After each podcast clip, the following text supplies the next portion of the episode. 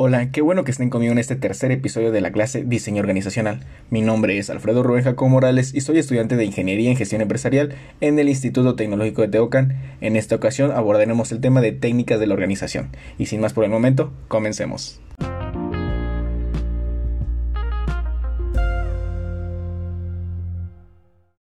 Y bueno, a continuación se abordarán los siguientes temas con la finalidad de establecer y distinguir los diferentes conceptos de un sistema de organización y métodos para comparar las funciones que realizan de acuerdo a la dependencia en la cual trabajan y las características que deben contener el análisis de sí mismo. Asimismo, para comprender esas definiciones se hablará un poco de la creación y de los antecedentes de este sistema de mejoramiento en el campo laboral administrativo, con el fin de profundizar en las funciones que cumple cada unidad de trabajo para poder destacar la mejor ubicación de sí mismo en una empresa u organización, basándose y, teniendo en cuenta la coordinación y las normativas de dicho órgano. Y bueno, como primer tema hablaremos de los organigramas, ya que un organigrama es la representación gráfica de la estructura de una empresa o cualquier otra organización, ya que representa la estructura departamentales y en algunos casos las personas que las dirigen, ya que hace referencia a un esquema de las relaciones jerárquicas. Y hay que tener claro que un, organigrama es un modelo abstracto y sistemático que permite obtener una idea uniforme y sintética de la estructura de una organización, ya que pues su función es simplemente informativa. En este se puede encontrar los, los elementos de autoridad, los niveles de jerarquía y, la, y las relaciones entre ellos. En el organigrama no se tiene que encontrar toda la información para conocer cómo se, se, desarrolla ese trabajo, sino simplemente es visualmente que establezca la jerarquía en un lugar de trabajo. Y todo organigrama tiene que cumplir con, con los siguientes requisitos, ya que tiene que ser fácil de entender y sencillo de utilizar para que todo, para que sea comprendido por todos y pues solamente tiene que contar con los elementos indispensables. De ahí vamos a hablar un poco de los tipos de organigrama, ya que existen varios. El primero es el vertical, que es el que empieza desde arriba hacia abajo, donde pues el rango más elevado se encuentra arriba y va bajando dependiendo del puesto. De ahí está el horizontal, que empieza de izquierda a derecha, tiene la, misma forma, pues, solamente que está acostado, y el rango más importante empieza desde la izquierda y van bajando hacia la derecha. De ahí pasamos con el organigrama mixto. Este se caracteriza porque se combina tanto el vertical como el, horizontal, pero se empieza desde arriba teniendo en cuenta que aquí puede el, el, rango superior se encuentra arriba, pero en lo, en lo, siguiente puede haber rangos que se encuentren en el mismo nivel, ya que se extiende hacia la, la derecha dependiendo los puestos de trabajo. Y bueno, Pasamos por el circular que se caracteriza porque el rango más importante o jefe de la unidad se encuentra en el centro y en cuanto se va expandiendo el círculo ya se encuentran lo, los rangos que están debajo de él. Y bueno, pasamos con el último que, que es el escalar, que se caracteriza por, por, tener una forma de escalera. Y en este pues se distingue porque el rango superior está en arriba y está pegado a la izquierda y entre más eh, estén separados de la izquierda el rango es menos importante dentro de la empresa. Y bueno, como tema 2 hablaremos de lo que son los mapas de procesos, ya que un mapa de procesos es una representación gráfica que nos ayuda a visualizar todos los procesos que existen en una empresa y su interrelación entre ellos.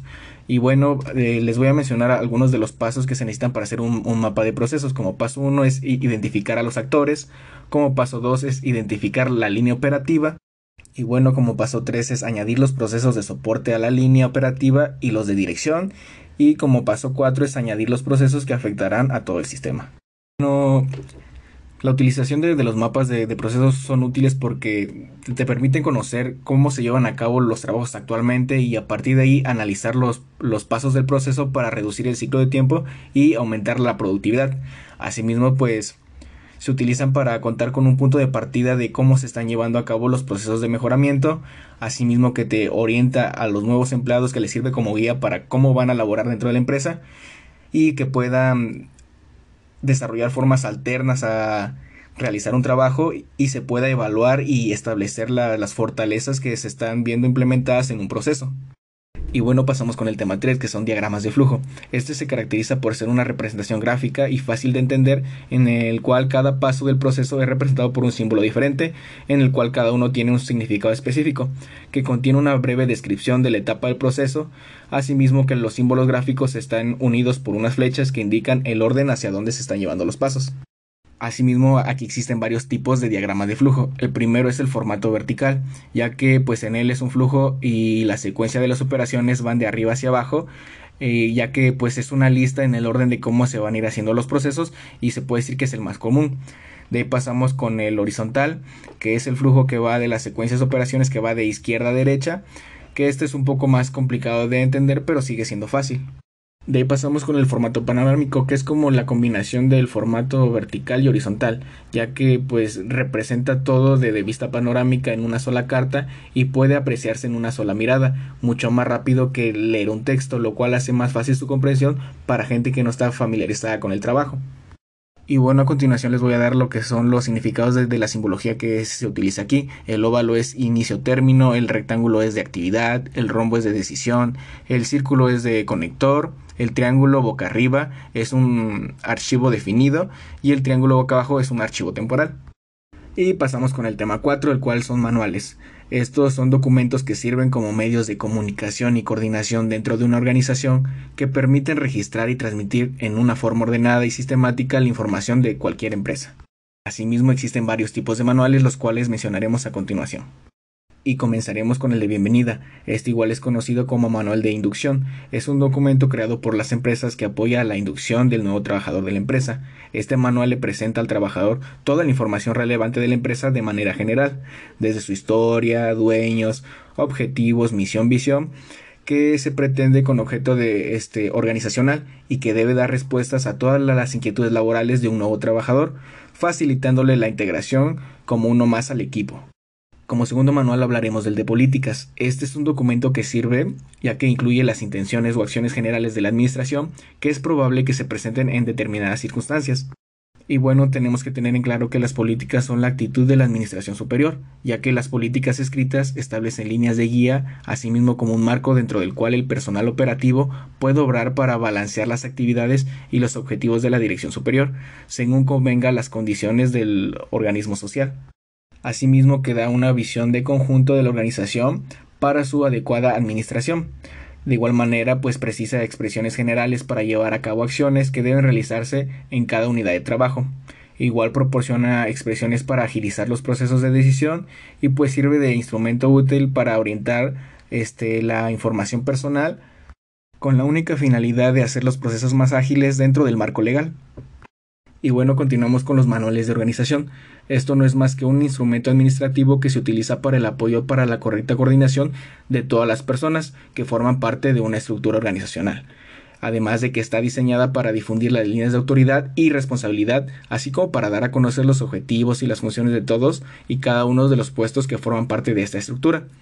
A través de esta herramienta lo que se busca es que sea posible conocer y llenar los formatos de puestos, ya que el manual de organización documenta la estructura organizacional de las unidades administrativas, asimismo que se utiliza principalmente para hacer una inducción al personal de nuevo ingreso, así como también para las referencias de, una promoción, de reclutamiento, de selección y contratación de personal, además de que es un, elemento de consulta obligatoria para las instancias que evalúan la organización administrativa.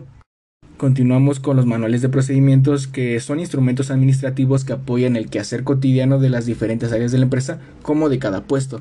Estos son consignados metódicamente tanto las acciones como las operaciones que deben seguirse para llevar a cabo las funciones generales de la empresa, además de que los manuales pueden hacer un seguimiento adecuado y secuencial de las actividades anteriormente programadas en un orden lógico y con un tiempo definido. Los procedimientos, en cambio, son una secuencia cronológica y secuencial de un conjunto de labores que constituyen la manera de efectuar un trabajo dentro de un ámbito predeterminado de aplicación, ya que todo procedimiento implica, además de las actividades y las tareas del personal, se necesita de la determinación del tiempo de realización, así como del uso de recursos materiales, tecnológicos y financieros, y la aplicación de los métodos de trabajo y control para lograr un eficiente y eficaz desarrollo de las diferentes operaciones de cada empresa.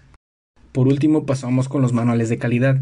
Estos son documentos en donde se especifica la misión y la visión de una empresa con respecto a la calidad, ya sean de productos o servicios, así como las políticas de calidad y los objetivos que apuntan al cumplimiento de dicha política además de que expone la estructura de un sistema de gestión de calidad y es un documento público. Esto si la empresa lo desea, cosa que no ocurre con los manuales pasados que son más confidenciales por el bien de la organización. Y pues este se recomienda darlo a conocer ya que aumenta pues lo que es tu mercado, ya que van a saber cómo estás haciendo tu trabajo y de qué manera y con cuáles normas cumples. y pues esto es como un valor agregado que se le da a la empresa. Como último tema de la unidad hablaremos de la distribución de espacios de trabajo. Esto se refiere a la distribución física de los puestos de trabajo, así como también a los componentes materiales y a la ubicación de las instalaciones para la atención y servicio, tanto del personal como para los clientes.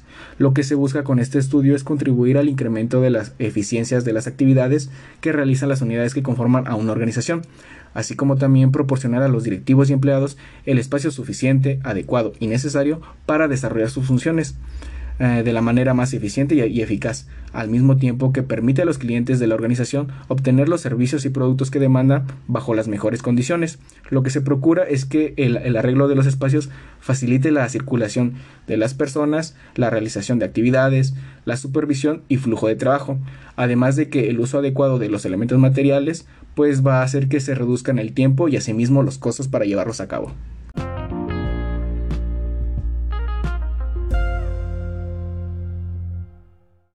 Bueno, eso fue todo por este tercer y último episodio de la clase Diseño Organizacional, esperando que toda la información proporcionada haya sido de su utilidad.